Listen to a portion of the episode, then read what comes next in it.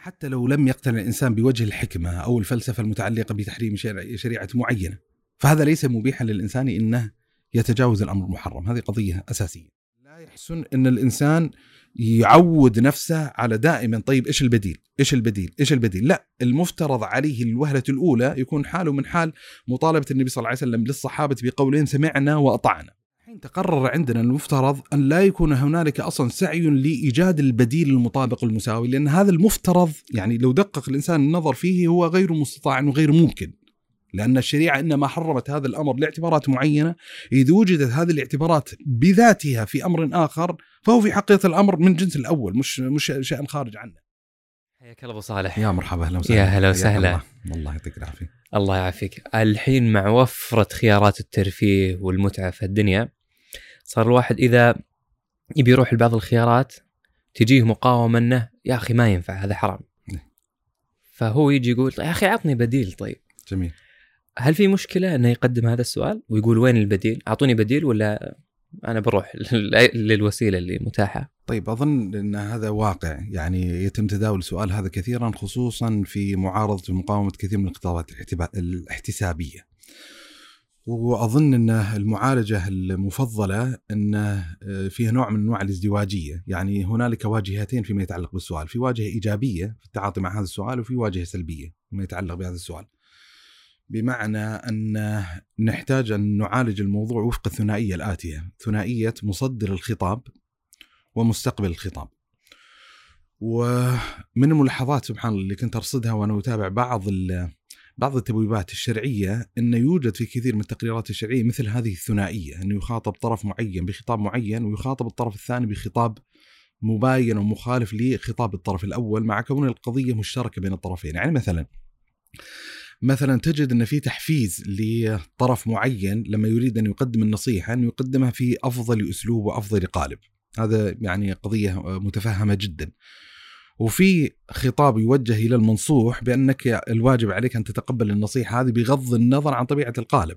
يعني إذا كانت النصيحة هي منتمية لفضاء الحق فيجب عليك أن تلتزم بهذا الحق بغض النظر عن الأسلوب بين قوسين السيء الذي قدم به هذا الحق. فتلاحظ في نوع من أنواع الازدواجية في الخطاب. مثلا من أبواب التشريعات سبحان الله وهي اظنها يعني حتى مدرجة في سلك الموضوع اللي هو قضية ما يتعلق بقضية الإقراض. تجد مثلا في النصوص الشرعية لو سأل إنسان ما حكم الإقراض أو ما حكم الاقتراض فبتلاحظ إن في فرق كبير في الحكم الشرعي مبنيا على مجرد هذين التعبيرين الإقراض والاقتراض لأن تتكلم عن طرف هو اللي يصدر المال وطرف مستقبل لهذا المال. فتجد إن في نوع من أنواع التحفيز الشرعي الكبير لقضية الإقراض وأن الذي يقرض مثلا أخاه المسلم مالا فكأنما تصدق عليه بنصف الصدقة فإذا أنظره بعد إعسار فكأنما تصدق بصدقة كاملة ونصوص شرعية كثيرة جدا تتكلم عن فضائل الإقراض. في المقابل تجد في نوع من أنواع التخويف فيما يتعلق بعملية الاقتراض ال- من أخذ أموال الناس يريد أداءها أدى الله عز وجل عنه ومن أداء أخذها يريد اتلافها اتلف الله عز وجل وكثير من النصوص الشرعية تدل على أن ترى باب خطر الدخول في منطقة الاقتراض خشية من عدم قدرة الإنسان على الوفاء. فتجد لما تطرح مثلا ما حكم القرض في الإسلام ما تستطيع أن تقدم إجابة مطلقة. تقول القرض حسن أو القرض قبيح لأن المسألة تتعلق بالمقرض أو المقترض. ففي حكم يتعلق بهذا الطرف في حكم يتعلق بهذا الطرف. وبالتالي لما نطرح سؤال ما هو البديل؟ إيه بحسب الدائرة اللي يراد من خلاله معالجة هذا السؤال. يعني إذا كان الحين الدائرة اللي يراد من خلال معالجة هذا السؤال هو الطرف المصدر للخطاب الاحتسا- الاحتسابي أو المصدر للخطاب الدعوي أو الخطاب الشرعي أو يعني مختلف حتى الخطابات الإنسانية الخطاب الاجتماعي والاقتصادي والسياسي وغيرها. فسؤال هذا سؤال مشروع جدا بين قوسين جدا جدا. لأنه يعني إذا نظر الإنسان في طبيعة النفس الإنسانية البشرية يدرك أن من أكثر الدواعي التي يتمكن الإنسان من خلالها اختراق حجب المحرم للإفضاء إلى فضاءات الحق والخير اللي هو تقديم شيء من البدائل يعني مما يسهل على الإنسان أنه يعني يدخل في أبواب الخير ويتجنب أبواب المحرم اللي فتح فتح هذا الخيارات ان إن طبيعة كثير من الناس متى ما عرض عليهم تحريم قضية معينة صعب عليهم إنهم يتجاوزون هذا المحرم ما لم يفتح لهم باب من الخير. ولعل هذه الممارسة الدينية الشرعية داخلة في منطوق حديث النبي صلى الله عليه وسلم مثلا إن من الناس مفاتيح للخير مغاليق للشر ومن الناس مغاليق للخير مفاتيح الشر فطوبى لمن جعل الله مفاتيح الخير على يده وويل لمن جعل مفاتيح الشر على يده. وبالتالي طبيعي أن يكون الخطاب الدعوي كنموذج محفزا لتطلب البدائل طلبا لإعانة الناس على الخير. ولذا حتى هذه الملحوظة المتعلقة بطبيعة النفس الإنسانية البشرية في خصوص موضوع البدائل يعني من الشخصيات العلمية اللي عالجت قضية البدائل بقدر من التفصيل مما لم أجده بهذا النفس عند غيره الإمام ابن القيم رحمة الله تبارك وتعالى عليه في كتابه أعلام الموقعين. يعني من الملحوظات اللي رصدها قال آه، يعني ونزع الناس عن مألوفاتها آه، شديد. يعني يتكلم عن القضية هذه أن نزع الإنسان عما يألفه قضية تتسم بقدر من الشدة وقدر من الصعوبة وقدر من العنت وأن مما يسهل على الإنسان أن ينزع عن شيء مألوفاته التعلل ولو بشيء من الخير لأن نزع الإنسان عن مألوفاته بالكلية أمر قاسي وأمر متعب آه، يعني آه، للنفس. وبالتالي يعني هذه الروح الأولى.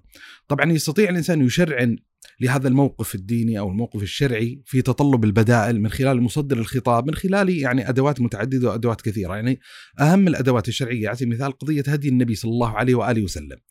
يعني مثلا هدي النبي صلى الله عليه وآله وسلم اللي يستشر في حديث النبي صلى الله عليه وسلم لن تخطئ عينه ملاحظة إن كان حريص النبي صلى الله عليه وسلم في كثير من المقامات إنه يقدم خطابا بديلا عن قضية محرمة ينهى عنها النبي صلى الله عليه وسلم يعني خذ مثال حديث لطيف أظن من رواية أبو سعيد الخدري عن يعني النبي صلى الله عليه وسلم تحدث عن قصة جرت بين النبي وبين بلال بن رباح.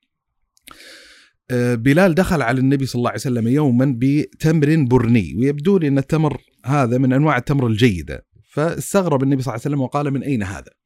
فقال يعني كان عندنا تمر رديء يقول له بلال فبعنا صاعين من التمر الرديء بصاع من التمر الجيد. إن كان عندنا صاعين من تمر رديء فبعناه بصاع واحد من التمر الجيد. فقال له النبي صلى الله عليه وسلم أوه أوه عين الربا. لأن مثلا أحد الأبواب الشرعية المتعلقة بأبواب الربا في ما يعبر عنه بربا البيوع نوع من أنواع الربا ربا الفضل وربا النسيه ربا الفضل إنه يحرم على الإنسان أن يقع في المبادلات التجارية في الأجناس الربوية إذا كانوا مشتركين في العين أن يقع بينهم التفاضل ومشتركين في الجنس أن يقع بينهم التفاضل. فالآن عندنا صاعين بصاع. طيب شهوة الإنسان وتشوف الإنسان وطبيعة الإنسان أنه يتشوف أنه يتخلص مثلا من التمر الرديء ليتحصل على التمر الجيد. فالنبي صلى الله عليه وسلم قال أوه أوه عين الربا ولكن يقول النبي صلى الله عليه وسلم اشتري أو بع التمرة ببيع آخر ثم اشتريه. يعني بمعنى إيش؟ إن عندك التمر الرديء بيعه بشيء خارج عن جنس التمور. يعني بيع بأي شيء خارج عن جنس التمور. يعني طبعا المثال المعاصر مثلا الأقرب في تداول الناس أصلا تجارية بالعملة الورقية. على سبيل المثال فبدال ما الإنسان يبادل تمرا بتمر يقول أنا عندي مثلا ساعي من تمر الجيد آه، سيء خذه وعطني التمر الجيد. فنوسط بينهما واسطه اللي هو قضية إني أول شيء أبيع التمر الرديء بمبلغ مالي معين ثم أشتري بهذا المبلغ المالي التمر الذي أريده. فالشاهد أن النبي صلى الله عليه وآله وسلم تلاحظ الحين أنه بين حرمة هذا التعامل التجاري اللي هو ربا الفضل لكن لم يقتصر دور النبي صلى الله عليه وسلم على مجرد هذا التحريم وإنما نبه إلى مخرج نبه إلى نمط تعاقدي معين يشكل بديلا عن هذا النمط التعاقدي المحرم. مثلا من الأحاديث المشهورة كذلك حديث النبي صلى الله عليه وسلم لما دخل المدينة ووجد الأنصار لهم يومان يلعبون فيهما عندهم عيدين. فقال النبي صلى الله عليه وسلم إن الله قد أبدلكما خيرا منهما يوم الفطر ويوم الأضحى. فطبيعة الإنسان وطبيعة البشر وطبيعة المجتمعات يعني حتى مثلا في علوم الانثروبولوجيا يستطيع إنسان أن يرصد هذه الملاحظة أن كل تجمع إنساني بشري عندهم قضية يعني أيام معينة تمثل لونا من ألوان اللعب أو الاحتفالية أو اللهو في هذين اليومين. فالنبي صلى الله عليه وسلم الآن سيغلق باب الاحتفالية الاجتماعية المتعلقة بالأنصار ليفتح لهم بابا آخر من الاحتفال المتعلق بقضية دينية. فمثلا هذا مثلا يعني شان يتعلق بالنبي صلى الله عليه وسلم يستطيع الإنسان يسلسل في ذكر بعض النصوص المتعلقه بهذا الباب. ولذا يعني حتى تاكيدا لهذه القضية والمواصله في ذات المشروع إن الصحابة تلقوا هذه الروح عن النبي صلى الله عليه وآله وسلم يعني من الأخبار الطريفة اللي وردت عن عبد الله بن عباس رضي الله عنه وأرضاه أن رجلا أتاه رجل أتاه فقال لابن عباس يا أبا آه، يا أبا عباس إني رجل أتكسب من صنع يدي وإني أصنع هذه التصاوير. يعني أنا صنعتي وشغلتي فيما يتعلق بالتصوير سواء التصوير المتعلق بقضية النحت أو أظن الرسم اليدوي. فقال أخبرك عما سمعته من النبي صلى الله عليه وآله وسلم. فذكر له حديثا في النهي عن قضية التصوير أن الله عز وجل يكلف المصور يوم القيامة أن ينفخ فيها الروح وليس بنافخ. وطبعا إنه يعذب حتى ينفخ ينفخ فيها الروح وليس بنافخ. وفي أحاديث كثيرة تتعلق في النهي عن التصوير. لعن الله المصورين المضاهين خلق الله عز وجل لا تدخل ملائكه بيت في كلب ولا صورة. في حديث يعني آه، متعدد أشد الناس عذابا يوم القيامة المصورين فالشاهد إن ابن عباس بين له حرمة هذا الفعل. اللي حصل ان ردة فعل الطرف المقابل يقول فرب لذلك ربوة شديدة واصفر وجهه. تغير وجهه يعني في شعور الآن ان إن مورد الرزق المفتوح لي سيغلق في ظل نهي النبي صلى الله عليه وسلم عن هذه القضية فشد عليه الأمر. فقال له ابن عباس ويحك إن كنت لابد فاعلا يعني بتستمر في هذا السلك فعليك بالشجر وما ليس فيه روح. فتجد الحين إن الرجل توهم مثلا إن التصوير بمطلقه محرم فبين له ابن عباس إن هنالك نوع من أنواع التصاوير التي يمكن أن تمثل بديلا لما يتعلق بهذا الشأن وهو التصوير ما ليس فيه روح.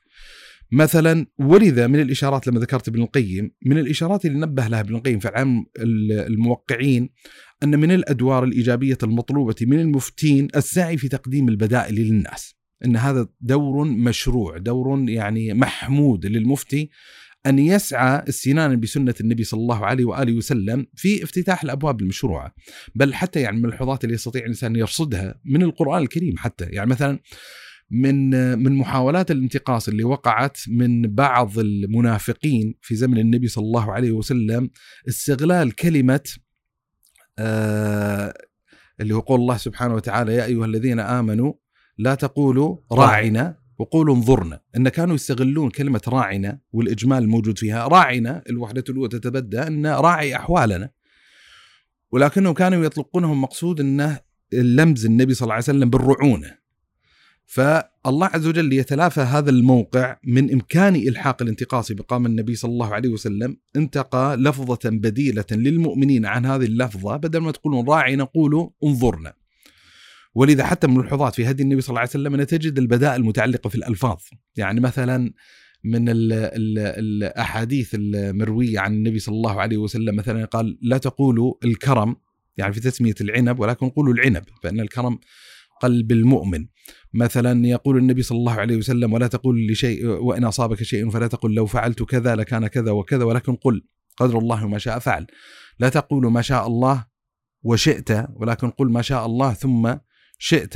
لا يقول أحدكم مثلا آه، آه، وضع يعني آه، ربك. مثلا وأطعم ربك وإسقي ربك ولكن ليقل سيدي ومولاي ولا يقول أحدكم عبدي وأمتي ولكن يقول فتاي أو فتاتي وغلامي. فتلاحظ إن في نوع من أنواع المراعاة فيما يتعلق بانتقاء الألفاظ وتقديم البدائل لهذه الألفاظ. يعني ما جاء خطاب الشارع وقال لك لا تقل هذه اللفظة. نقطة. لا. قال لك لا تقولها لكن قل لفظة بديلة عنها. فأحد المواضع اللي نبه إليها ابن القيم وذكر جملة من شواهد متعلقة من الأدوار الإيجابية المفتي إنه يسعى في فتح قنوات الخير للناس في تقديم البدائل أنه لا يقتصر دور المفتي على مجرد التحريم ونبه أن هذه أحد الملاحظات التي استطاع أن يرصدها من خلال فتاوى الإمام بن تيمية رحمة الله تبارك وتعالى عليه. واللي يتأمل أصلا في وضع الشريعة يعني شبكة الأحكام الشرعية يجد أن كثيرا من الأمور التي حرمها الله سبحانه وتعالى أوجد الله سبحانه وتعالى في مقابلها امورا يعني مستحسنة آه، مشروعة. وابن القيم يعني في نفس المبحث حاول أنه يعني يلتقط هذه الالتقاطات، يعني أنه يسهل على الإنسان ملاحظة نوع من أنواع البدائل المجانسة أو البدائل المناسبة لبعض المحرمات الشرعية. يعني مثلا وهي تتفاوت، يعني مثلا إن مثلا حرم عليهم قضية الأزلام مثلا، إن الإنسان يستقسم بالأزلام وجعل لهم من المقامات المشروعات الاستخارة، صلاة الاستخارة على سبيل المثال، حرم عليهم قضية مثلا المقامرة والمراهنات وفتح لهم أبواب المسابقة المشروعة. مثلا حرم عليهم مثلا ما يتعلق بشرب الخمر على سبيل المثال وفتح لهم مجال شرب العصائر ال- المباحة على سبيل المثال.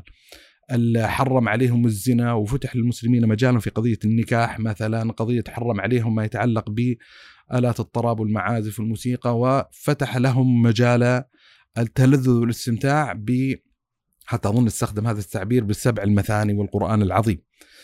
فالشاهد ان ان إن يعني إذا نظرت إلى هدي النبي صلى الله عليه وسلم، إذا نظرت الواقع الدعوي للصحابة، إذا نظرت إلى واقع ما ينبغي أن يتحصل عليه في مقامات الفتية، إلى واقع وضع الشريعة وأحكامها المفصلة، ستجد إن توصلك إلى هذه النتيجة إن الشريعة تحفز من يصدر الخطاب الدعوي إلى السعي في تطلب البدائل مراعاة لأحوال الناس وسعيا في فتح قنوات الخير لهم وصدا لهم عن المحرمات والمحظورات الدينية الشرعية. والبدائل مو بلازم تكون هادفة رسالية بمجرد كونها مباحة هذا عمل دعوي. جميل. لأنها تخفف الزحمة اللي على المنكر وتجيبهم إلى هذه المباحات. جميل. صح. في العمل على إيجاد وسائل الترفيه والمتعة والمشاهدة والمحسوسة. ما دام إنها مباحة فأنت في خير إيه. وأنت في دعوة بشكل غير مباشر. يعني حتى تذكر في حلقة الروايات يعني آه، لما ذكرنا إن إن في أنماط من الروايات في في أنماط روائية رسالية.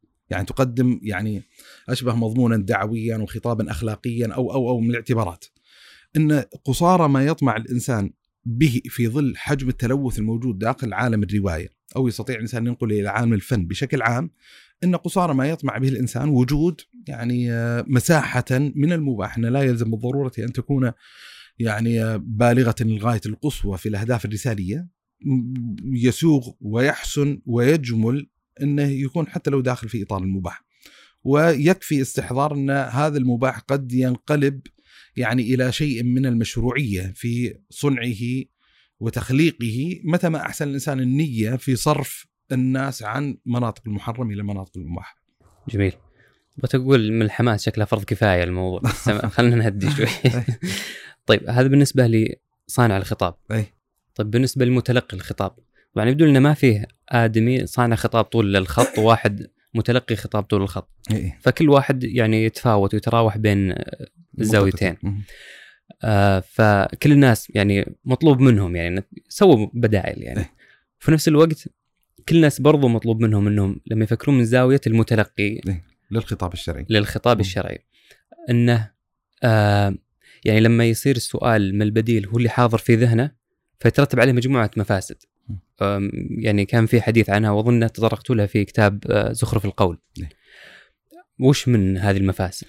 يعني هو زي ما ذكرنا الحين مصدر الخطاب يكون من المقامات المشروعة المحمودة السعي في تطلب البدائل وأن تدوير هذا السؤال وتداوله داخل هذه الدائرة ما هو البديل ما هو البديل ما هو البديل سؤال مشروع جدا في هذه الدائرة في الدائرة الأخرى إذا تكلمنا الحين عن حال الإنسان إذا انتقل من الدائرة الأولى للدائرة الثانية وصار مستقبل للخطاب فمن أخطر المقامات التي ينبغي أن يلاحظها الإنسان على المستوى الإيماني أن لا يكون التزامه بالأمر الشرعي أو تركه للمحرم مرتهنا بوجود البديل. يعني هذه هذه إشكالية الخطيرة. يعني عندنا جملة من فسد يعني في في في نقل هذا السؤال إلى منطقة غير مشروعة أو المغالاة فيما يتعلق بهذا السؤال خصوصا من طرف المتلقي للأمر الشرعي أو النهي الشرعي أو المتلقي لخطاب الاحتساب بشكل عام. القضية مثلا الأولى اللي هو التهاون في المحرمات الشرعية. تحت سطوة عدم وجود البديل، يعني يطرح عليه هذا الإشكال يقول لك إذا لم يوجد بديل فلن أترك المحرم حتى توجد لي بديلا.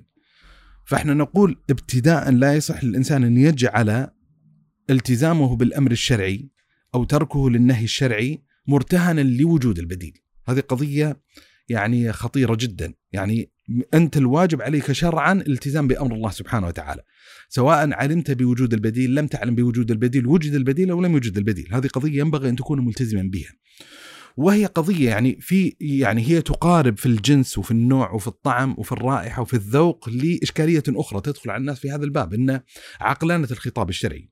يعني بعض الناس مثلا لما تذكر له مثلا إن هذا الأمر محرم فيشترط عليك أن تقدم له رؤية عقلانية تفسر من خلاله لماذا حرم الله عز وجل هذه القضية، ما وجه الحكمة، ما مقصد الله عز وجل.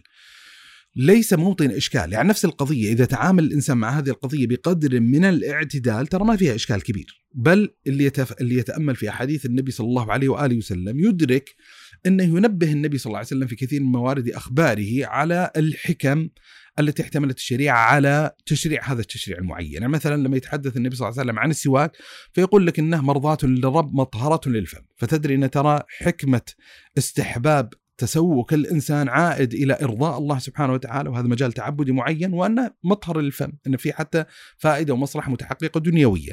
مثلا لما سئل النبي صلى الله عليه وسلم عن بيع الرطب بالتمر إنه يجوز تقع المبادلة بين الرطب والتمر في المبايعات مع وقوع التفاضل بينها. فقال النبي صلى الله عليه وسلم أينقص الرطب إذا جف؟ وفي رواية إذا يبس يعني بمعنى إذا الرطب جبته وتركته هل إذا جف ينقص ولا ما ينقص؟ فقال الصحابة نعم يا رسول الله. فقال فلا إذن. طبعا العلماء ينبهون ليس مقصود النبي صلى الله عليه وسلم بسؤاله إنه ما يدري. هل الرطب ينقص. بس هو يريد أن يكشف لهم عن حكمة التحريم أو علة التحريم بأن ترى هو ملحق في الأجناس الربوية لوقوع التفاوت بسبب نقصانه بعد جفافه. فشاهد أن إذا أخذت المسألة باعتدال لا بأس. لكن المشكلة الآن نفس الشيء في مستقبل الخطاب إذا إذا جعل التزامه بالأمر الشرعي مرتهنا لتعقله وتفهمه بواعث الشريعة في تشريعه فهذه إشكالية إشكالية على المستوى الإيماني. لا المسلم يجب عليه أن يسلم الأمر الله سبحانه وتعالى يخضع لأمر الله ينقاد لأمر الله سبحانه وتعالى بغض النظر عن إدراك وجه الحكمة في الأمر أو عن جهله. ولذا من العبارات الجميلة اللي علق عليها ابن القيم في مدارس السالكين من عبارات أبو إسماعيل الهروي لما تكلم عن مقام الأمر والنهي قال ألا ألا يعارض بترخص جاف يعني إذا ورد الأمر من الله عز وجل والأمر النهي من الله عز وجل فينبغي ألا تعارض ذلك بترخص جاف أن تميل إلى جانب الترخص والتمييع والتساهل. ولا يعرض لغلو الغلو أنه يغالي الإنسان يعرضه للغلو ولا يحمل على علة توهن الانقياد.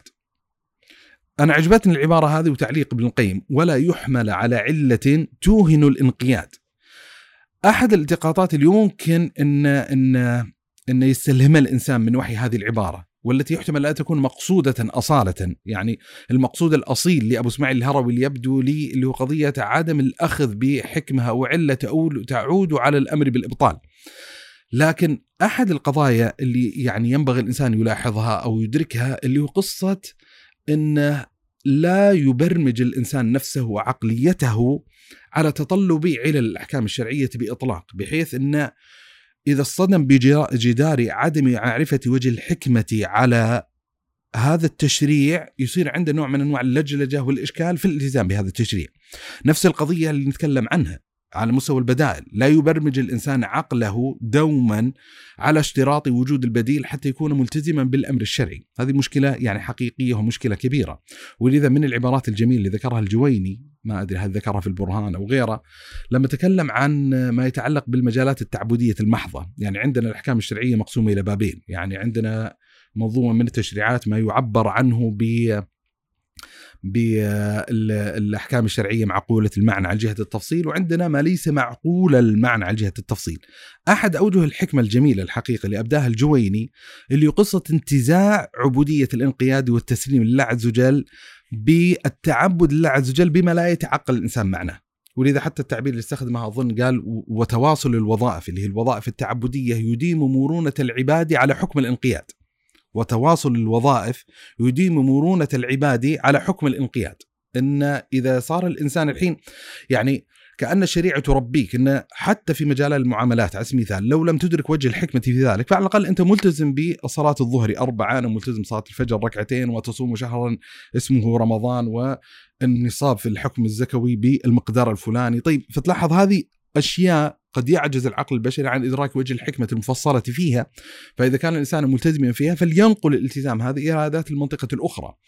ولذا نفس المعطى حتى في قضية البدائل يعني هذا المسلم لو نظر في حاله في القضية المحتسب عليه فيها الآن جاء رجل وقال له هذا الأمر محرم. سيجد أن في حقيقة أحواله هو ملتزم بمنظومة تشريعية واسعة ولم يفكر في كثير من تلك المنظومات التشريعية بطبيعة البدائل الموجودة فيها. فلا يصح أن يرتهن هذه القضية الجديدة يحتاج يضيفها إلى رصيد القضايا التي هو يلتزم بها من غير التفكير في قضية البديل. فالشاهد أن أحد أكبر المفاسد وهذا ليش إحنا حاولنا نقسم السؤال إلى منطقتين اللي هو مصدر الخطاب ومستقبل الخطاب، مصدر الخطاب مشروع جدا انه يصير عنده نوع من أنواع الوسوسة في سؤال ما هو البديل ما هو البديل ما هو البديل.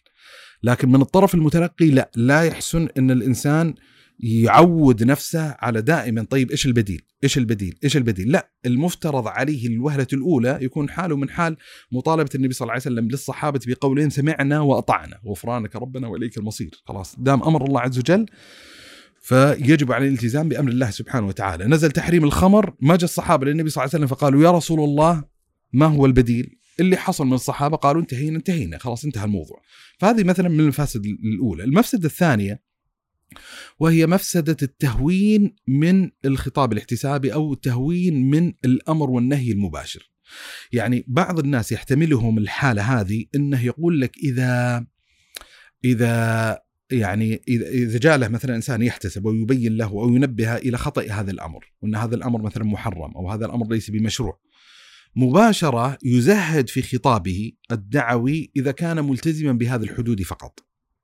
فإحنا نقول نعم من كمال ومن تمام العملية الاحتسابية من تمام الأمر معروف النهي عن المنكر إيجاد البدائل للناس إحنا نقوله صحيح لكن افتقاد هذا المكون لا يصح أن يهون من الحق الموجود في هذا الخطاب لأجله. يعني أظن أظن يعني الناس في تعاملاتهم اليومية لا يعتبرون ممارسة عقلانية، افترض مثلا إن إن إنسان مثلا عند طبيب معين ويتعالج بدواء معين.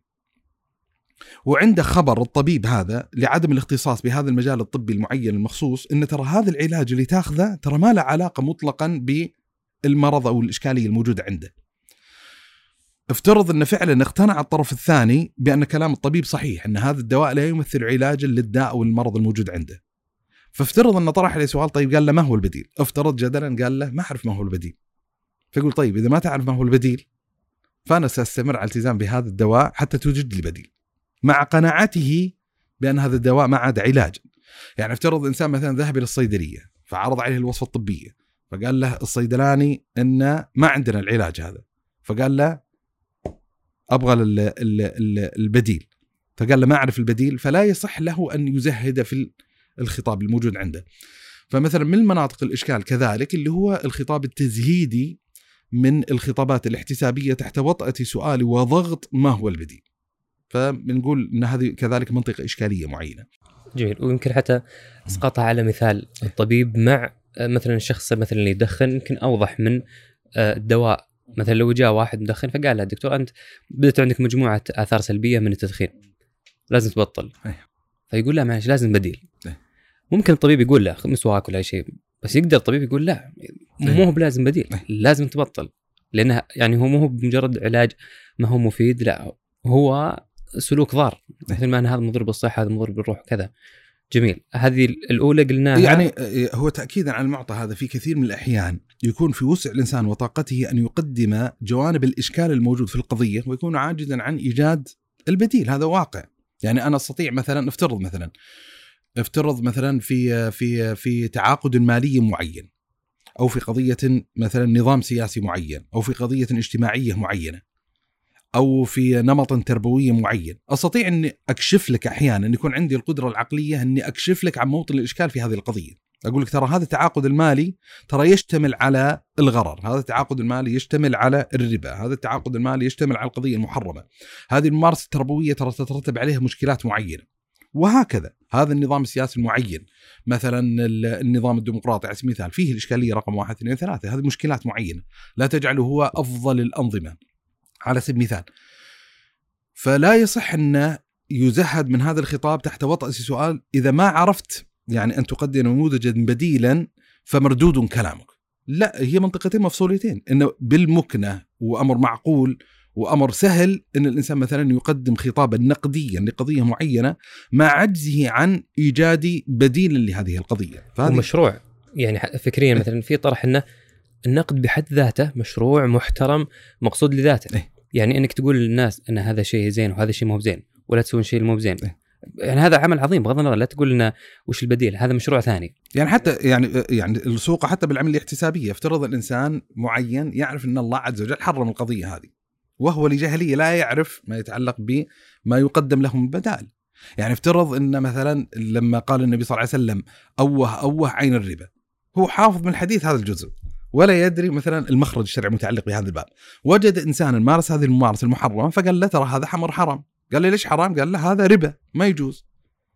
قال طيب إيش المخرج اللي تقترحه؟ قال ما أعرف المخرج لكن أعرف إن هذا حرام.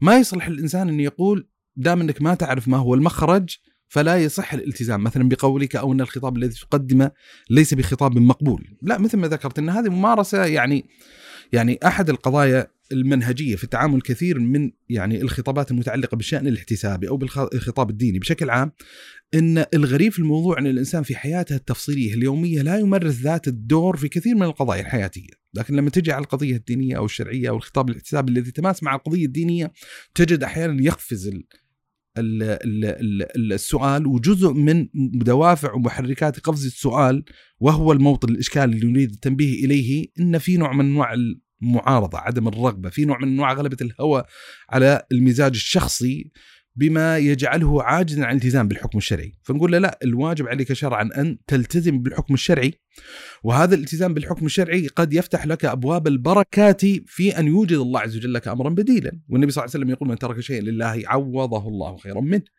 فيعني هذا جزء من البركة المتعلقة بترك المحرم.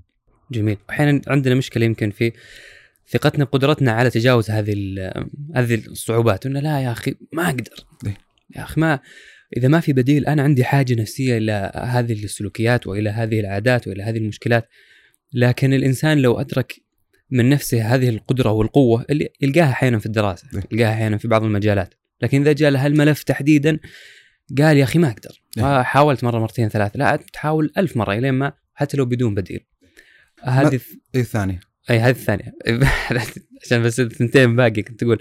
اللي هي إنه آه بعضهم يشترط وجود بديل مساوي. أي. يعني أنت منعت مني الموسيقى خلاص. جيب لي طرب سمعي آه، مباح مثلا. إي يعني أحد المشكلات اللي تدخل على بعض الناس انه كذلك يضع اشتراطات لطبيعة البديل. يعني حتى ليس مستغنيا بتقديم مطلق البديل. لا هو يريد أن يفصل البديل بطبيعة معينة تغنيه عن الشأن المحرم بالكلية. والواقع إن كثير من المحرمات الشرعية قد لا يوجد لها بدائل أصلا والبدائل الموضوعه لها في غالب الأحوال. أنا أستطيع أقول في غالب يعني يعني هو لا يتصور إذا الشريعة حرمت شيئا يستحيل أن يكون هنالك شيء مماثل له تمام المماثلات مباح لأن أصلا موضوع الشريعة على عدم تسوية بين المختلفات وتخليق حالة التماثل بين المختلفات. يعني ما تصلح المسألة هذه يعني لا يتصور إن مثلا آه، شرب الخمر تترتب عليه آثار معينة فيحرمها الشريعة ثم يبيح الله عز وجل مشروبا يترتب عليه نفس الأثر بالكلية فيكون مباحا، يعني هذا ليس واقعيا. ولذا يعني خذ النماذج مثلا مثلا لما لما حرم الشريعة الزنا على سبيل المثال فتجد ابن القيم يقول لك إن فتح الله عز وجل أبواب النكاح. المباح، طيب جميل جدا. لكن الكلفة اللي تترتب على قضية النكاح المباح ترى كلفة مختلفة جذريا عن الكلفة المترتبة على قضية الزنا. الزنا يعني هي مجرد التقاء جنسي بين طرفين ثم يفضي كل إنسان لسبيله. قضية النكاح لها فيها يعني فيها اشتراطات كبيرة متعلقة بطبيعة التعاقد وطبيعة المال وطبيعة الواجبات الشرعية يعني لا العملية أكثر تعقيدا وتركيبا. صحيح هو مشتمل على ما يغذي نزعة يعني الجانب الشهوة الموجودة عند الإنسان ويغطي المساحة المحتاج إليها كبديل عن قضية الزنا، لكن لا يمكن أن يقول الإنسان أن النكاح الشرعي مساو للزنا يعني من كل وجه، لا في اختلاف جذري حقيقي. يعني مثلا لما يتكلمون مثلا عن تحريم الخمر إيه ما الذي يحتمل الناس على شرب الخمر؟ إيوه يحتملون على شرب الخمر إنه يتحقق بشرب هذا النوع من أنواع العصائر والمشروبات السكر إن في نوع من أنواع تغييب العقل، لا وتغييب العقل هذا كما يعبر عنه إنه يقع الإنسان نوع من أنواع اللذة المطربة. طيب فلما يجيك الحين يقول لك طيب بدل ما تشرب خمر اشرب عصير كوكتيل على سبيل المثال. اشرب بيبسي. زين؟ لا إلا البيبسي. فهو لا يتحقق قصدي لا يتحقق فيه تمام المعنى الذي لاجله حرم الشريعة هذه القضية. ويقيس الإنسان عدة نماذج يعني حتى مثلا تحريم ال ال ال زي كذا لما يجيك ابن القيم يقول لك إن المعازف وآلات الطرب والموسيقى وأغناهم بذلك عنه بالسماع الشرعي سماع القرآن الكريم والسبع المثاني وكذا. إي المدمن لسماع الموسيقى والات الطرب والمعازف يجد إن في فرق موضوعي كبير بين قضية الإقبال على سماع القرآن الكريم وسماع آلات الطرب والمعازف، يعني فالشاهد إن إن إن أحيانا بل في غالب الأحوال بل هو الأصل إن لا يوجد البديل المساوي. قد يوجد البديل الأفضل والأحسن أنا يعني مثلا عجبني ابن القيم لما قال انه حرم عليهم أبواب الاستقسام بالأزلام وجعل لهم بديل الاستخاره. لأن الاستقسام بالأزلام هو من قبيل الأمور المحرمة بين قوسين الخرافية، يعني لا يترتب عليه أثر موضوعي حقيقي، الإنسان يعقد قضية إقباله أو إحجامه عن قضية معينة وفق قضية الاستقسام بالأزلام. إنه ياخذ له قرش مثلا ويقول مثلا أبي أسافر. وبس تصير المسألة مبنية على هذه المسألة. لا الاستخارة الشرعية إنه يجعل الله عز وجل هو المستخار سبحانه وتعالى في هذه القضية، اللهم نستخيرك بعلمك واستقدره بقدرتك واسالك من فضلك العظيم يذكر الدعاء لا هذا الحين يتعلق بذيول أمر مشروع، فعندي لاحظت الحين هذا البديل اللي قدمت الشريعه هو بديل أفضل وأمتع وأحسن من الأمر الذي حرمته الشريعة. لكن جمهور الأحكام الشرعية لا تختلف البدائل، ليست بدائل مساويه مطابقه المقصود، هي تغني الإنسان المسلم عن الإشكال الموجود لكن لكن قطعا لا يمثل يعني شأنا شأنا مساويا. يمكن هنا يمدينا نعطي نظرة إضافية للمعادلة هذه إيه؟ لمعادلة المحرم هل يكافئ هذا البديل ولا لا؟ البديل الحقيقة المعادلة مو بكذا البديل زائد في معطى إضافي إيه. اللي هو الأثر اللي يجده الإنسان في نفسه إذا ترك هذا المحرم. يعني يطبق كل من آه، يعني غض البصر إيه. على أنه فيه نور يقذف في القلب إذا الإنسان غض بصره إيه. آم، وغيرها كل أنواع المحرمات إذا الإنسان ابتعد عنها فيه شيء من الطمأنينة العميقة قولة يعني كنت أتكلم عن عبارة الفيلسوف وجودي اليوم مع أحد الأصدقاء فأنه يقول آه إني لما ألقي مرساتي في بحر الملذات لا أصل إلى القاع. ما في قاع في هذا البحر. هذا الوصول للقاع هذه الحالة من الطمأنينة اللي يلقاها الإنسان بعيدا عن يعني الغماس في بحور الملذات. هذه بديل برضو دنيوي لكنه ما يكون هو المقصود لذاته لكنها أثر جانبي آه، من جراء الابتعاد عن هذه المحرم وكان في حديث حلقة حلقة عن الإمامين ابن تيمية وابن القيم أنه ابن تيمية يقول في الدنيا جنة من لم يدخلها لم يدخل- لم يدخل جنة الآخرة نعم. فبرضه هذا ما يورثه الله عز وجل في قلب المؤمن آه، إذا ترك هذه المحرمات يعني أنا أذكر كلمة آه، في اليوتيوب موجودة كلمة للصديق بدر الثوي عن قضية الفن. فهو عرض لفكرة معينة فكان في نوع من أنواع التجاذب النفسي وأنا أسمع هذه الكلمة، كان يتكلم عن فكرة الفن وضرورة فك الارتباط بين مشروعية الفعل وجمال الفعل. إن لا يلزم بالضرورة أن يكون الفعل الجميل مباحا كما لا يلزم أن يكون الشأن المباح جميلا، يعني فك الارتباط بين العملية، إن قد تشاهد عملا فنيا على مستوى الذوق الجمالي جميل لكنه محرم. وفي المقابل يعني تجد امرا مباحا يتسم بقضيه القبح، أنا وجه المنازعه اللي كانت موجودة في نفسي اللي هي قصة إن إن عبر أي زاويتين قاعد تنظر للفعل. أحيانا ممكن إذا تنظر إليها وفق القيم الأرضية، القيم المادية، قيم الجسد فتقدر تلاحظ الجانب الشهوة المتعلق بالموضوع هذا، تلاحظ قيم الجمال المتعلقة به. لكن إذا تعلقت بما يتعلق بنداءات الروح قد قد يصير في الحكم الأخروي يعني النظر إلى الأمر المحرم عبر القيم الكونية الأخروية لا يعني إذا أدرك الإنسان أن الزنا يترتب عليه ما يترتب بالقبائح المتعلقة بهذه الصورة يشعر الإنسان بهذا ممكن يحصل نوع من أنواع الإشراق النفسي أو التجلي الروحاني بحيث أنه يرى في هذا الأمر الذي يرى الناس وفق قيمه المادية أن أمر جميل هو يرى مشاهد القبح الموجودة فيه ولذا حتى يعني دائما لما لما أقرأ مثلا للإمام ابن تيمية في كتاب الاستقامة أو ابن القيم في مدارس السالكين أو في حكم السماع لما يتعلق بالموسيقى. وأذكر أن حصل جدل ونقاش مرة مع مجموعة من الزملاء في قضية جمال الموسيقى أو الات المعازف من عدم جماليتها. وإن يعني كأنما يعني حصل نوع من أنواع المنازع في البحث إن هل الموسيقى جميلة أو ليست جميلة؟ أنا أحد المواضع الإشكالية كانت موجودة عندي إن من اللفتات المتعلقة بحياة الناس وحياة البشر إن الإنسان يطرب لسماع ال- النغمة الحسنة.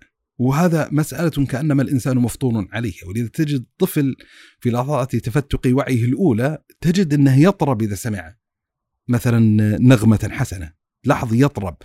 يعني أظن أنه لا يطبع الإنسان ويعود ويربع على قضية الرقص لا هي قضية فطرية يعني نوع من أنواع الحركة الجسدية لتحصل استجابة لي مثلا ما يتعلق بهذه النغمة الموسيقية. فقاعد أفكر طيب يعني الروح التي يتسم بها خطاب ابن تيمية وخطاب ابن القيم هو روح فيها نوع من أنواع التقبيح لما يتعلق بهذا الفضاء. وإعلاء مكانة الجانب الجمالي المتعلق بالسماع الشرعي، السماع الشرعي اللي متعلق بسماع القرآن الكريم والذكر والأناشيد المباحة وغيرها من الاعتبارات. فيحصل عندي نوع من الأنواع المنازعه، فأنا أظن إن جزء مما يفك الارتباط المتعلق بهذه العملية اللي هو النظر عليها إليها عبر البوابتين، عبر بوابة الروح وبوابة الجسد. ولذا يعني من المعاني الإشارات. أنا أذكر سبحان الله في في أحد المناسبات قدمت مقطعا يعني كانت محاضرة يعني لقاء عن طريق عن طريق ال الإنستغرام أظن. وما أدري حتى مناسبه السؤال أو شيء معين وكذا لكن حصل استطراد وهذا الاستطراد يعني كان مختزلا بطريقة معينة وسبب اشكالا فيما يتعلق بقضية الموسيقى والحكمة يعني ما يتعلق بالموسيقى وغير ذلك. يعني الذي ينبغي أن يكون واضحا تماما ونحن نتكلم عن موضوع البدائل ونتكلم مثلا عن تحريم الموسيقى أو تحريم الخمر أو تحريم الزنا أو محرمات إن الأصل الإنسان منحاز في هذه المحرمات الشرعية إلى منطقة التحريم الديني الشرعي إن يعني إن في نصوص شرعية متعلقة بهذه الأبواب. النبي صلى الله عليه وسلم يقول لا يستحل لنا اقوام من امه الحراء والحرير والخمر والمعازف. وعندنا كتب مؤلفات مما يتعلق بهذا الباب. الشيخ الألباني له جمع طيب حسن في هذا المجال وغيره من أهل العلم في القديم والحديث ابن القيم ذكرت كتاب حكم السماع. ومؤلفات وإن متتابعين المذاهب الفقهية الأربعة المتبوعة لاختيار هذا القول وعلماء يعني وفق قرون متطاولة ينقلون الإجماعات المتعلقة بتحرير الموسيقى يمكن طاعت على خمسين اجماعا. نعم يوجد من أهل العلم من يحاول أن ينقض وجود هذا الإجماع الإمام الشوكاني وغيره لكن ممكن يعني أنا أتكلم عن مستوى الخيار الشخصي إني ميال بشكل كبير إلى إلى إلى ما يتعلق بمنطقه التحريم. يعني إن لم يكن موضع من مواضع الإجماع فهو موضع من مواضع القول الذي قال به جمهور العلماء. والغريب أن حالة الاستهجان الذي يتلقى به هذا القول في بعض الدوائر ال ال الاجتماعية غريب بالنسبة لي. يعني يعني كأنما يراد تصوير هذا الخيار الفقهي بأنه نشاز أو قضية شاذة أو قضية غريبة. في حين اللي يقرأ المدون الفقهية يدرك إن هذا القول متردد بين أن يكون هو قول الجمهور من أهل العلم واقصد الجمهور يعني الجمهور الذي يقارب حد الإجماع أو هو الإجماع. وأن دلائل الشريعة المتعلقة به دلائل قوية ودلائل ظاهرة. فلا أقل يعني من الطرف المقابل نحترم هذا القول. لا يصور القائل بهذا القول بأن يتسم بقدر من الجمود أو الجفاء أو الجهل أو مثل هذه الألفاظ وهذه المعطيات. ثم بعد أن يقتنع الإنسان مثلا بهذه القناعة الشرعية ويتحدث عن وجه الحكمة المتعلقة بها، فضاء الحكمة المتعلقة بها ترى أوسع أوسع من أن يكون مرتهنا تحريم الأمر لأجله. ولذا لما تكلمت مثلا في هذه المناسبة وتلك الكلمة في قضية ان إن من أغراض الشريعة أن تجعل نوع من أنواع الاشتياق والتشوف النفسي للإقبال على كتاب الله سبحانه وتعالى وأن مما يسد جوعات الإنسان الروحية للإقبال على كتاب الله سبحانه وتعالى أن تملأ الروح وتملأ النفس بالسماع المحرم. وأن أنا أدعي أن الواقع الاجتماعي لو رصد الإنسان من أدمى سماع الموسيقى يصعب عليه بشكل كبير جدا أنه يفرغ مساحة من حياته للإقبال على سماع القرآن الكريم. اللي معتاد في السيارة دائما يسمع موسيقى يسمع موسيقى. طبيعة التنوع الحاصل في هذا الباب تنوع النغمات تنوع الأداء تنوع المسارات الغنائية. في أشياء تنوع الأعراف والحضارات التي تتماس مع هذه القضية. حجم التنوعات والإشباعات اللي تخلقها هذه التنوعات. يعني حجم الملل الذي يمكن أن ينقدح في نفس الإنسان مما يتعلق بهذا الفضاء. دون بكثير جدا من يعني ما يتعلق بسماع كلام معين مخصوص وفق أداءات معينة مخصوصة. فأنا كنت أتكلم عن قصة ان إن الشريعة جزء من حكمتها مثلا في تحريم هذه القضية الا تشبع النفس بهذا الفضاء لصالح هذا الفضاء وإن المشكلة أو مشكلة الإسلام مع قضية الموسيقى إن الموسيقى تعمل على نفس المساحة اللي يعمل عليها القرآن الكريم اللي هي مساحة الروح وأن استجابة البدن بقضية الرقص أنا أظنها نوع من أنواع نزعات الروح للبدن إنها تتحرك وفق هذه الحركة. ولذا حتى من القصص العجيبة اللي مرت علي لأحد المتخصصين في علوم الموسيقى في التاريخ الإسلامي الفارابي الفيلسوف المشهور.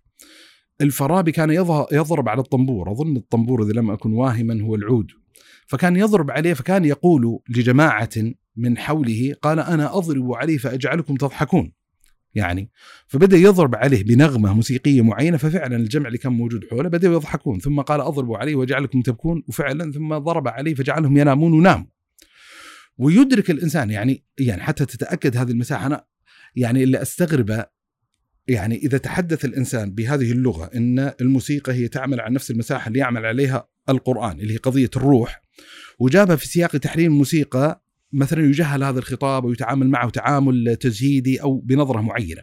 في حين لو جابها الإنسان وقاربها عبر بين قوسين فضائل الموسيقى لو قال الإنسان ترى الموسيقى لا تنتمي إلى هذه القيمة المادية الدنيوية هو أمر أرقى من ذلك هي تتماس مع الجانب الروحاني في هذا الإنسان. لما تتكلم بهذه النغمة الفضائليه آه، تجد إن إن ممكن يستقبل هذا الخطاب تبجيلي وهو في حقيقة الأمر وجهان لعمله واحدة إن ترى بيني وبين هذا الطرف الذي يدعي هذا الخطاب آه، تطابق ان فعلا أنا أدعي إن الروح هي اللي تستجيب للمعطيات ولذا الشريعة حفزت الروح إنها تشتغل بهذا الفضاء ولذا حرمت وقطعت الباب المتعلق بهذه القضية. واللي يؤكد حجم التأثير المتعلق بقضية الموسيقى. يعني آه خذ مثلا ما يتعلق بالموسيقى التصويرية في الأفلام. الموسيقى التصويرية في الأفلام. يعني أحد الزملاء مشكورا آه يعني قرأ كتابا صوتيا وفي بعض مقاطعه جاب قضية جاب يعني بعض الخلفيات الموسيقية المعينة. أنت لما تبي تقيمها وفق المعايير الفنية وحجم التأثير اللي يمكن يحدثه في النفس لا أشك مطلقا أن وجود الموسيقى له تأثيرات معينة. وانه يدرك الإنسان مثلا في الأفلام على سبيل المثال ما يتعلق بالموسيقى التصويرية أن أن مثلا تجيك لقطة رعب معينة هم حريصين جدا جدا إن يكون هنالك خلفية موسيقية متناغمة مع المشهد في تخليق حالة الرعب وأن كثيرا من اللقطات لو لم يوجد فيه هذا المعطى لكان المشهد باردا سخيفا لا معنى له. بعض اللقطات الكوميدية بعض لقطات الدراما كلها تجد إن هنالك حرص في صناعة ضخمه متعلق بهذا الإطار. أنا أذكر شاهدت مقطعا لأحدهم من المختصين فيما يتعلق بالموسيقى. ما أدري هل الموسيقى التصويريه والموسيقى بشكل عام كان يتكلم عن فيلم الجوكر وكان يتكلم فقط عن الموسيقى التصويرية المتعلقة بفيلم الجوكر وجوانب عجيبة الحقيقة يعني تكلم بجوانب عجيبة تدل فعلا على حجم الصناعة الهائله المتعلقة بهذا الباب وحجم إدراك رواد الفن وهوليوود لحجم التأثير الذي يمكن أن تحدثه الموسيقى في نفس الإنسان. فايش اللي سو... اللي يعني بدا يحلل؟ يعني في عدة معطيات. أول معطى غريب مما يتعلق بهذه القضية يعني خذ المسارات والالتقاطات العجيبة. الالتقاط الأول الغريب إن فيلم الجوكر مؤسس على شخصية الجوكر وتاريخها وان كيف تحول من الرجل الوديع المسالم الطيب ليكون هو الجوكر. هو يسمونه النمسيس هو العدو الأبدي لباتمان. ان كيف تحول من كونه خيرا لكونه شريرا. يقول لك الموسيقى التصويرية إن كل ما ظهرت الشخصية الطيبة انتقيت له آلة لما يطلع في اللقطة أو شيء في في في نغمة موسيقية معينة تعمل في الخلفية. كان الآلة اللي انتخبت لأجله التشيلو، التشيلو اللي هو مثل اللي يسمونه الكمان بس كبير يجي كذا و... طيب ليش انتقيت هذه الآلة؟ يفسرون يفسرون لأن النغمة اللي تصدرها تعبر عن الدفء، تعبر عن الحنان، تعبر عن الطيبة. لكن شخصية الجوكر الأداة اللي انتقيت له لم تكن أداة وإنما الأوركسترا والأوركسترا تعطي ايحاء الهيجان والثورة والاندفاع وغيرها من المعاني. الغريب الحين في الملاحظة التي لا يدركها عامة المتابعين والمشاهدين مثلا لهذا الفيلم إن في بداية الفيلم الصوت المتصاعد العالي هو صوت الشلو يعني باعتبار إن الشخصية لا زالت في حيز الطيبة وإن كل ما بدأ يتقدم الشخصية هذه داخل الفيلم ويتحول من هذا المسار الخير إلى هذا المسار الشرير يبدأ صوت الشلو ينزل وينخفض لصالح الأوركسترا التي تبدأ تتصاعد. تبدا لما تبدأ بذرة الشر والإشكاليات تجد إن صوت خفيف في الخلفية موجود الأوركسترا. كانه قاعد الحين يلقنك يعني حتى على المستوى السمعي فضلا عن المستوى البصري بقضية حالة التحول اللي قاعد تحصل إلى ما يوصل إلى ذروة الفيلم في نهايته ويتحول تحولا كاملا إلى الجوكر فتجد أن صوت الأوركسترا هو اللي يتصاعد وأن الشلو اختفى تماما. مثلا هذه يعني أحد التقاطات. مثلا مما يؤكد حجم الموسيقى وأنها قد تجر المشهد وتجر المادة إلى منطقتها وهي يعني أظن ممارسة في عالم هوليوود على خلاف الأصل إن أوكل إلى المؤلفة المقطوعات الموسيقية وكذا أن تؤلف المقطوعات الموسيقية مبنيا على السيناريو قبل التمثيل. يعني هو المعتاد الحين أن من رحم المشهد التمثيلي يولد الموسيقى المصاحبة لها. اللي حصل في هذا الفيلم لا.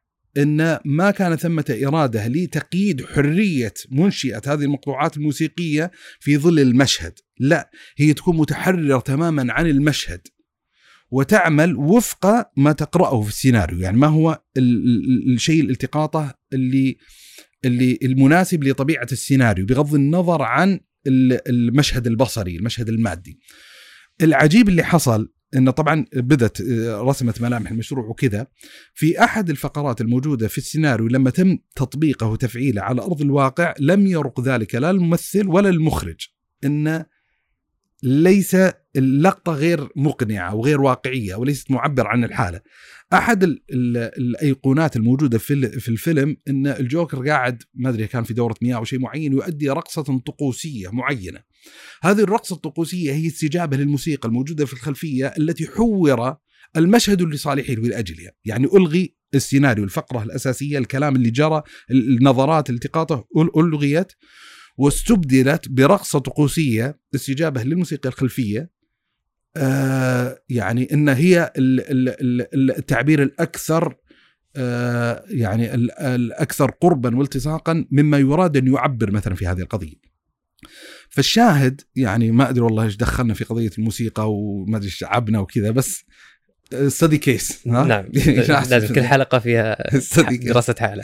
فالشاهد اللي هو لازم البديل المساوي كان هذا هو اي فكرة البديل المساوي إن ونحن يعني الخطوة الأولى اللي يجب على المسلم أن يكون واعيا ملتزما بها أن لما نتكلم عن قضية البدائل أو فكرة وجود البديل وكذا نحن لا نقفز مربع التحريم الشرعي. يعني هي الخطوة الأولى لما نتكلم عن قضية إيجاد البديل أو عدم وجود البديل المساوي أنا أتكلم يعني لاحظ الفكرة لما يقول ابن القيم آه، كيف يتلقى الإنسان هذا النص عن ابن القيم؟ يقول مثلا ابن القيم وحرم عليهم الزنا وأباح لهم المناكح وحرم عليهم الخمر وأباح لهم اطايبه وحرم عليهم الخبائث وأباح لهم الطيبات. الآن لا يصح الإنسان يقفز إلى مربع الاتهام يقول لك يا ابن القيم الله يهديك إيش علاقة النكاح بالزنا؟ هذا ليس بديلا حقيقيا عن الزنا لأن النكاح فيه فيه فيه فيه والزنا لا يترتب عليه كل هذه الإشكاليات ويقيس عليها الإنسان في الخمر ويقيس عليها في كل المحرمات. فيقال ترى الخطوة ابن القيم إنما حرم هذه لأن الشريعة حرمتها واباح هذه لأن الشريعة أباحتها. وقاعد يقول لك بس ابن القيم مش غرضه وقصده التنبيه إلى إن هذا بالضرورة يكون مساوي لهذا، هذا ليس مقصوده. وإنما يمكن للإنسان وهذا حتى تعبير سبحان الله هو استخدمه أن يتعلل. بهذا المحرم لأن النفس البشرية إذا حرمت من الشأن بالكلية صعب عليها ذلك. فعلى الأقل يعني إذا لم تحرم منه بالكلية وفتح لها مجال من المباح يمكن أن تتعلل به كان ذلك أعون لها على التخلص من هذا المحرم والتعلل بهذه القضية. والمحرك الأساسي ما ذكرنا هو الاستجابة والطاعة لله عز وجل وأن مثل ما ذكرت أنه ممكن يصل الإنسان إلى حالة الإيمانية معينة لا يرى في هذا الأمر المحرم أصلا ما تتوق إليه النفس ويرى أن الأمر اللي أباحته الشريعة وألزمت به الشريعة ووجبته الشريعة كبديل عن ذلك الشأن المحرم مثل مثلا تلاوة القرآن أن قرة العين ولذة الروح هو في الإقبال على كتاب الله عز وجل وأنه قد يصل الإنسان إلى حالة يجد يعني تكدر صفو خاطره لو سمع الموسيقى. يعني أنه ممكن يترقى الحالة. ولذا يعني حتى الاستجابة مثلا ابن القيم في البيت المشهور يقول حب القرآن وحب ألوحان الغنى في قلب عبد ليس يجتمعان هو ليس مقصودا به كما يتوهم تكفير من من يحب الموسيقى وأن لا يتصور أن يكون محبا صادقا لكتاب الله عز وجل مع محبته لآلة المعازف والطرب. هذا ليس مقصودا.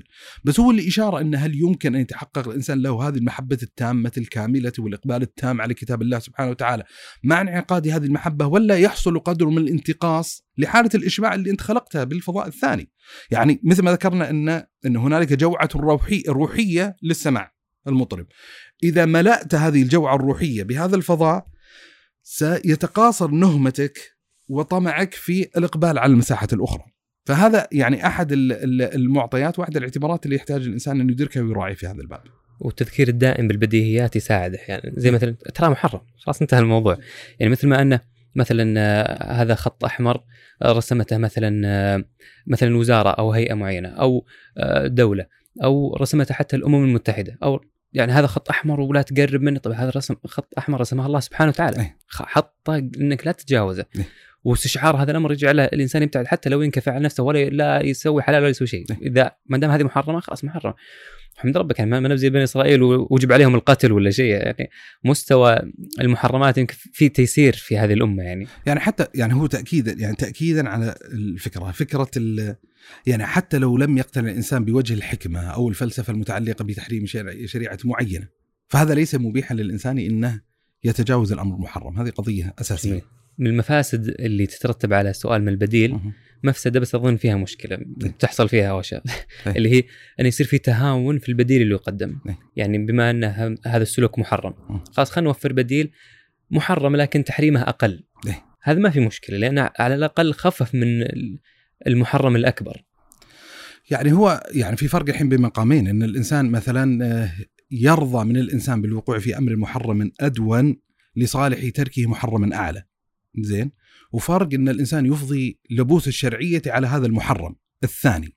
يعني هو الإشكال اللي يحصل من بعض الناس في سعيه أو مغالاته أو أو وقد يكون محركا ببواعث مشروعة مش يعني اللي هو التهاون في الإشتراطات الشرعية في طبيعة البديل المقدم. يعني إحنا تكلمنا عن فكرة البديل المساوي. جيد؟ الحين تقرر عندنا المفترض أن لا يكون هنالك أصلا سعي لإيجاد البديل المطابق المساوي لأن هذا المفترض يعني لو دقق الإنسان النظر فيه هو غير مستطاع وغير ممكن.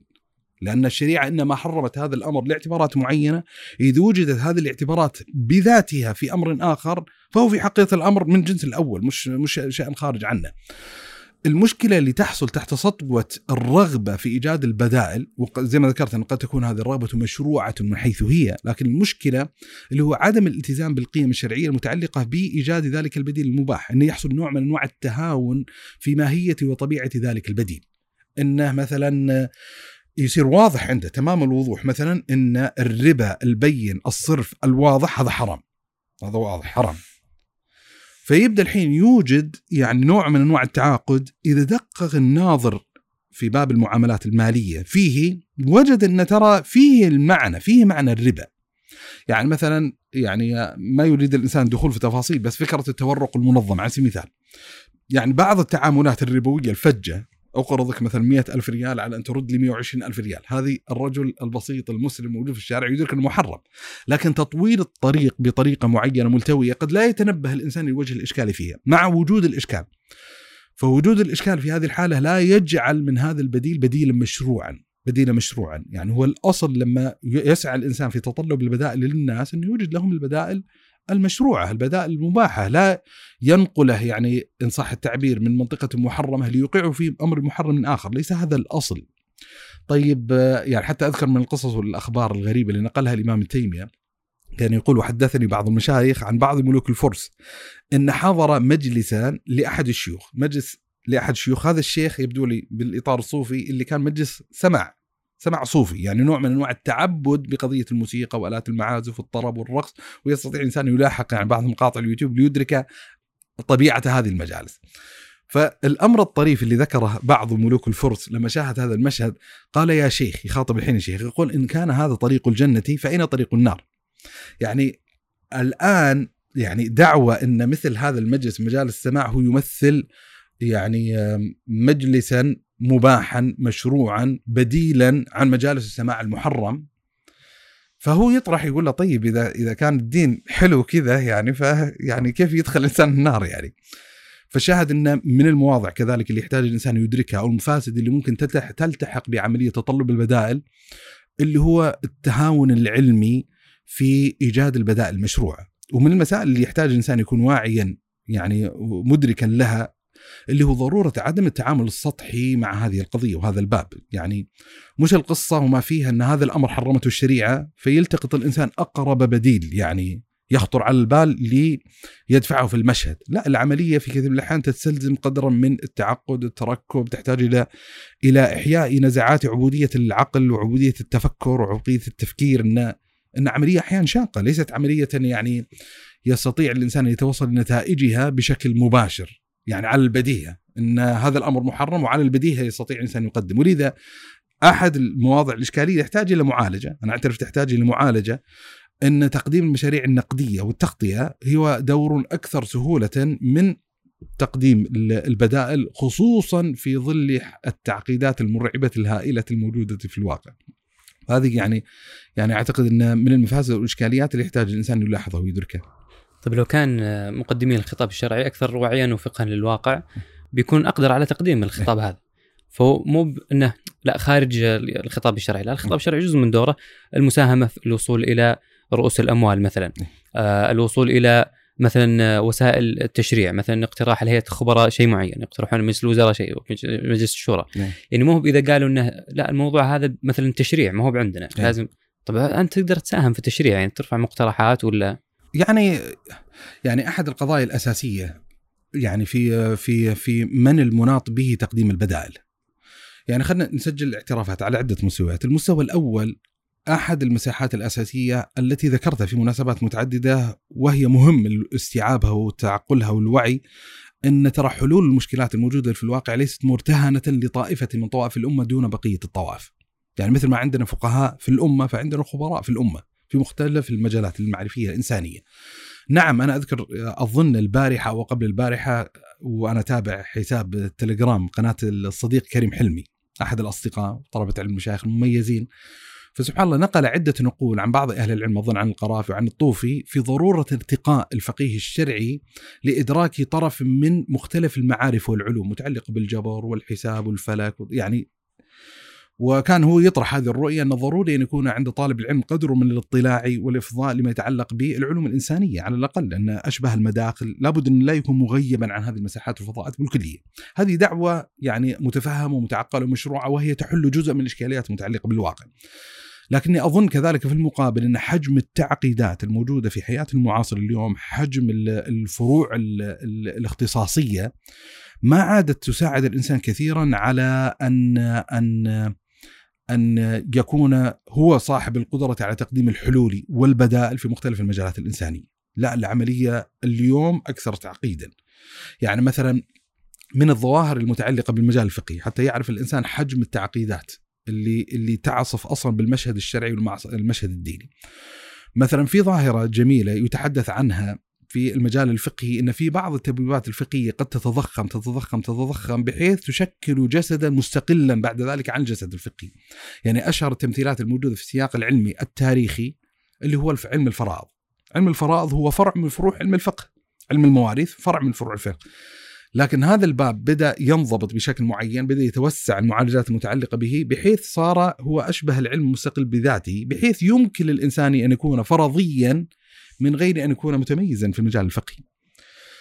لما يتحدث الإنسان عن باب المعاملات المالية هو جزء صميمي من الفقه الإسلامي. لكن حجم التعقيدات اللي لحقت بالمصرفية الإسلامية بالمعاملات المالية المعاصرة بالمؤسسات المالية بغيرها جعل هذا الباب مت- متضخما بطريقة غير مسبوقة، هذا ملحظ الأول متضخم بطريقة غير مسبوقة حجم التعاقدات المستجدة اللي تحتاج إلى إعمال ذهني معمق حتى يعرف الإنسان طرائق الإلحاق المتعلقة بها بالنصوص الشرعية هائلة وكبيرة جدا بما يستدعي كذلك توفير بعض أدوات الفهم لمن كان مختصا من الفقهاء بهذا المجال المعرفي من العلوم الإنسانية في علوم ال- الاقتصاد في غيرها من المعطيات لا صارت المسألة يعني آه يعني كأنما يعني هنالك مطالبة مشروعة بأن يستقل هذا الباب حتى تتوفر الأدوات المعرفية المتعلقة بهذه المسألة. لكن موطن اللي يعني الفكرة اللي اللي أريد التأكيد عليها أن حجم التعاقدات المرعبة الموجودة في الواقع في المشهد السياسي، في المشهد الاجتماعي، في المشهد الاجتماعي، في مشهد علوم النفس. يعني خذ مثال على سبيل المثال، مثلا من المعالجات الفقهية الموجودة مثلا اللي ذكرها ابن القيم في غاثه اللهفان ويعالجونها الفقهاء الإسلام موجودة قضية الوسوسة، مثلا الوسوسه في الطهارات موجودة. لا تستطيع أن تلزم الفقيه المعاصر بأن يقدم كافة الحلول المتعلقة بمعالجة هذه الإشكالية لأن عندنا فرع معرفي مستقل اسمه الطب النفسي وأحد الاختصاصات الصميمة المتعلقة بهذا المجال ما يتعلق بالوسوسة وبالتالي الفقيه مطالب بأن يرعي, يرعى, يرعي سمعه للمختص في هذا المجال. ويقيس عليه الإنسان يعني يعني مثلا الفقيه يستطيع وهذا الدور الأصيل المناط به يعني هو ليس خارج لعبة البدال. الفقيه هو في صميم لعبة البدال. لكن الدور المناط به أصالة رقم واحد هو في الكشف عن صوابية هذا البديل ومدى موافقته للشريعة من عدمه. يعني يأتي الحين مثلا افترض أن هنالك تعاقد ربوي محرم في أحد المصارف الإسلامية.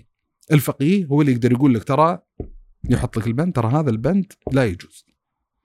الآن تجي الخطوة الثانية. طيب كيف نستطيع إعادة صياغة العقد بطريقة تكون متوافقة مع الشريعة؟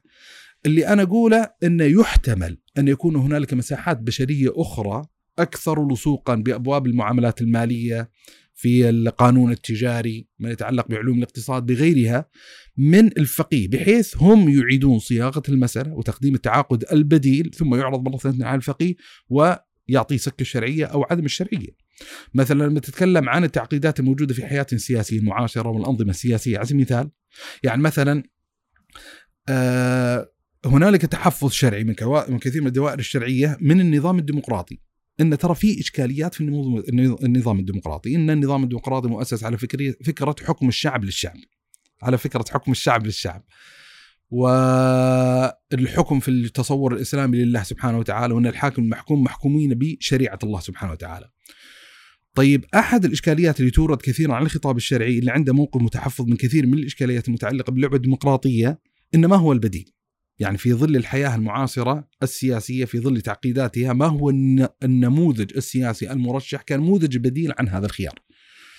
فنفس الإشكالية اللي قاعد نطرحها إن ترى لا يلزم بالضرورة أن يقدم بديل من قبلنا حتى نعرف الإشكاليات الموجودة في هذا النموذج رقم واحد، ورقم اثنين إن قد لا نكون نحن المؤهلين شرعا لتقديم النموذج البديل. لا الموضوع أكثر تركبا وتعقيدا من أن يقف فقيه شرعي فيوجد هو من عندياته نظاما بديلا أو حتى مجموعة من الفقهاء لا تحتاج إلى معاضد جهود خارج هذا الإطار هذه يعني قضية ولذا أصلا أنا أعتبر يعني بعض الممارسات المتعلقة بمثل هذه المجالات هي ممارسات الكسولة يعني لما يتم الاستطالة مثلا عن الخطاب الشرعي في نظام اجتماعي معين أو نظام سياسي معين أو قضية معينة، طيب أنتم حرمتوا مثلا ديمقراطية، ما هو البديل؟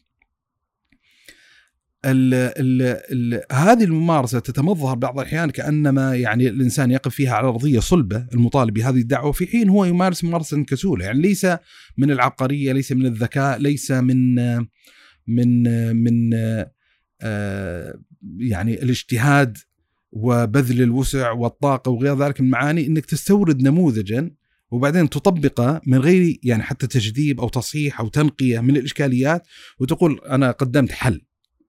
فنقول لك لا ترى هذا الحل اللي قدمته ترى فيه مشكلات معينة فيقول لك طيب قدم لي حل. أنا الحين متفهم السؤال بواعثة قدم لي حل جيد، السؤال ليس مشكلا. لكن لا توهمني أو تعطي إيحاء أو تعطي انطباع أن أنت ما شاء الله يعني استطعت أن تولد هذا النموذج يعني من عندياتك وتتهم الطرف الثاني بقدر من القصور العقلي إنه عاجز عن تقديم الحل، يعني في النهاية أنا وأنت ممكن نكون سواء في في في عدم يعني في عدم الوصول إلى حل معين. قصارى ما فعلته إن أنت استوردت حلا من سياق ثقافي مباين مختلف وأريد أن تطبقه على سياق ثقافي مختلف مباين تماما. فهذه يعني أحد يعني أحد الإشكاليات المتعلقة. طبعا وفي ملحوظة تؤكد يعني يعني أنا أريد أن تكون الرؤية واضحة. مثل ما ذكرت إن هل من المستحسن أن ترفع كفاءة الفقيه الشرعي فيما يتعلق بكثير من ما يتصل بالجوانب العلمية الإنسانية المعاصرة فقل نعم. وإن هل يوجد قدر من التقصير المتعلق بهذه الأبواب؟ أنا أظن وأزعم إلى قدر ما نعم. طيب ما هو الحل؟ يعني هل نتصور أن بمجرد ما نستطيع أن نرتقي بكفاءة الفقهاء فيما يتعلق بهذا الباب انه بتنحل عندنا إشكاليات وسيكونوا هم القادرين على تقديم البدائل؟ أنا أقول لك لا. طيب لماذا لا؟ إيوه لأن حياتنا المعاصرة اليوم معقدة بطريقة مربكة بحيث إنه يصعب على فرد أو مجموعة أفراد ينتمون إلى حقل معرفي واحد أن يكونوا هم المختصين لوحدهم لتقديم البدائل والحلول. يعني حتى أحد الملحوظات المتعلقة اللي هو الاشتباك والاشتراك المتعلق بين المعارف والعلوم يعني يعني لما تتكلم عن يعني أنا أذكر عندنا أحد الأصدقاء تجلس معه فهو ينظر للعالم عبر البوابة الاقتصادية ويرى إن إنما تتحرك الشعوب وتتحرك الأمم وتقوم الحروب وتقع عقود التصالح والتسالم وغير ذلك وفق الرؤية الاقتصادية. يعني بين قوسين بيصير رجال ماركسي يعني. وفي المقابل تجلس مع إنسان مهتم بقضية التحليل السياسي وكذا فيصير المغلب عنده فيما يتعلق بقضية السياسة ويجيك إنسان مثلا مهتم بصنعه التاريخ وكذا فالتاريخ يعيد نفسه وكذا واقع الأمر إن ترى في قدر من التداخل والاشتراك الموجود من فضاءات متعددة، السياسة لها اشتباك واشتراك فيما يتعلق بالاقتصاد وتكلم عن الاقتصاد السياسي ومدري إيش وفي تأثيرات بطبيعة الحال تأثر وتأثير بين المنطقتين وغيرها، فهذا يزيد التعقيد. وليزيد الأمر يعني كذلك تعقيدا إن إن حتى يعني لا الفقهاء يستطيع الإنسان اناطه هذا الدور بالكلية إليهم ولا حتى المختصين في مجال المعرفي لوحدهم، لا تحتاج نوع من أنواع تضافر الجهود واللي يزيد الأمر تعقيدا. إن بعض القضايا مثلا تحتاج إلى قرار سيادي أحيانا قد تحتاج إلى تدخل سلطة معينة قد يحتاج إلى رؤوس أموال. يعني يجد الإنسان مثلا معاناة في مع في قضية معينة. يعني مثلا تجد حديث فقهي مثلا في عقود التأمين التأمين الصحي على سبيل المثال. إن ترى آه، التأمين مثلا افترض إن إن رؤية فقهية معينة إن عقد التأمين وفق المعطيات المرسومة في هذا التعاقد المعين المخصوص محرم ما يجوز. إنه مشتمل على الغرر المحرر مثلا. اي فلما يجي طيب يطرح السؤال على هذا الفقيه طيب ما هو البديل؟ الفقيه قد بإمكانه أو مثلا مختص بمجال المعاملات ويجيزه الفقيه بعد ذلك قد يوجد لك عقد بديل يقول لك إن تبي تصحح هذا العقد عدل البنود الفلانية وخلاص يصير مشروع جائز. لكن نقل هذا المشروع الجائز يعني إلى حيز التنفيذ والممارسة الفعلية الموجودة في الواقع لا أمر أكثر تعقيدا من مجرد إنك تصدر فتوى، لا تحتاج يعني يعني افترض إن عندك مؤسسة وشركه تأمين معينة تقوم بتقديم هذا الخيار عقد التأمين للناس. الآن الإنسان المعين المخصوص تقول له ترى حرام أن تتعاقد وفق هذا التعاقد الموجود والمقدم من هذه الشركة. طيب فيقول لك طيب ما هو البديل؟ على المستوى النظري قد تستطيع قادر على تقديم بديل، تقول له ترى البديل هو كذا فيقول له طيب تعرف شركة معينة تقدم هذا البديل؟ تقول له لا ما أعرف. فهذا اللي يزيد الأمر تعقيدا ان تحتاج الحين إلى إقامة مؤسسة ومشروع أحيانا. يعني ليست المسألة مجرد آه إن إن شيئا من جنس إن الخمر حرام. فتبي بديل؟ يا أخي روح آه، يعني محل عصيرات واشرب عصير. لا بعض التعقيدات الموجودة في الواقع لا تحتاج إلى إلى دور أكبر من مجرد التنظير للقضية. من مجرد الفتية في كثير من الأحيان. ويعني هذا شأن يتلمس الإنسان فيما يتعلق بالشأن السياسي المعاصر في الشأن الاقتصادي المعاصر فيما يتعلق بأحوال الأقليات الإسلامية الموجودة في المجتمعات الغربية. يعني خذ مثال يعني مثلا عندنا معاناة ضخمة فيما يتعلق بصناعة الأفلام وصناعة السينما. على سبيل المثال يعني في طبيعة الإشكاليات الشرعية الدينية المتعلقة بهذه القضية. طيب فممكن يأتيك يتصور أن يأتي إنسان معين فيقول لك أنا بمقدوري أن أقدم. عمل درامي يتسم إما بالتخفف من كثير من الشرور المتعلقة بالأعمال الدرامية الأخرى أو إنه يمثل عملا دراميا نقيا. ممكن. بس هو المسألة ليست عائدة لمجرد رغبة ذاتية أو قرار يتخذه الإنسان مع نفسه. لا المسألة أكثر تعقيدا. في قصة طويلة يجب أن تترتب بعد أن ينظر الإنسان هذا التنظير. تحتاج المسألة يعني زي ما ذكرت إلى تضافر وتداخل يعني جهود خارج نطاق الشق المعرفي أو الفضاء المعرفي أو الفضاء التنظيري. لا نقل المشروع النظري إلى أفق عملي قد يستدعي يعني تدخل أطراف أخرى في المعادلة. جميل ذكرت حلقة قوس قزح لما تكلمنا عن الفرق ما بين إشكاليات التصورات وإشكاليات السلوكيات، يعني الإنسان ممكن يقع في سلوكيات خاطئة لكنه يعلم أنها خاطئة، فهذا أهون من أن لي يعتقد أنها صواب حتى لو ما وقع فيها. يعني زي مثلا الحين لو حصلوا ناس اجتهدوا في تقديم بدائل. ويمكن البدائل كلها مثلا في مستوى آه، متفاوت من الحرمة بس إنها في النهاية كلها محرمة. آه فممكن هو يرتكب أخف الضررين لكنه يستحضر إنه ليست هذه هي الحالة الأمثل وإن الحالة الأمثل هي حالة أخرى. المفروض إنه يجتهد المفروض إنه يحاول يسعى المفروض إنه آه مثلا يتوقف عن الحرام لكنه المهم إنه يبقى على تصور إنها حرام. لأن أحيانا أخشى إنه كثرة الاجتهادات في تقديم البدائل تقدم لنا دين جديد. يعني هذا صار مو بسلام يعني. وذكرت عبارة ابن تيمية أتوقع لما قال انه لأن يدخل رجل في دين الله خير من يدخل ألف في نسخة مطورة من دين الله. نسخه مطوره واضح إنها بتصرف انها نسخة مختلفة من الدين. يعني آه الدين اللي ما يطلبه المستمعون. أنت تكون كذا يلا. بس علشان نكسبكم معنا في الدين. لكنهم ما دخلوا دين هم دخلوا نموذج مختلف. آه وليس هو ما نريده. لهذا الإنسان على الأقل يحافظ دائما على صيانة تصوراته. نعم. والإنسان سيبقى دائما في يعني مستمر في الأخطاء. فالحل هو المداومة على صيانة تصورات ومراجعتها السؤال العودة للذكر حلقة خفيفة. الله جميلة يا أبو. صالح. الله يسلمك. آه يعطيك العافية. الله نراك إن شاء الله في الحلقة القادمة. بإذن الله عز وجل.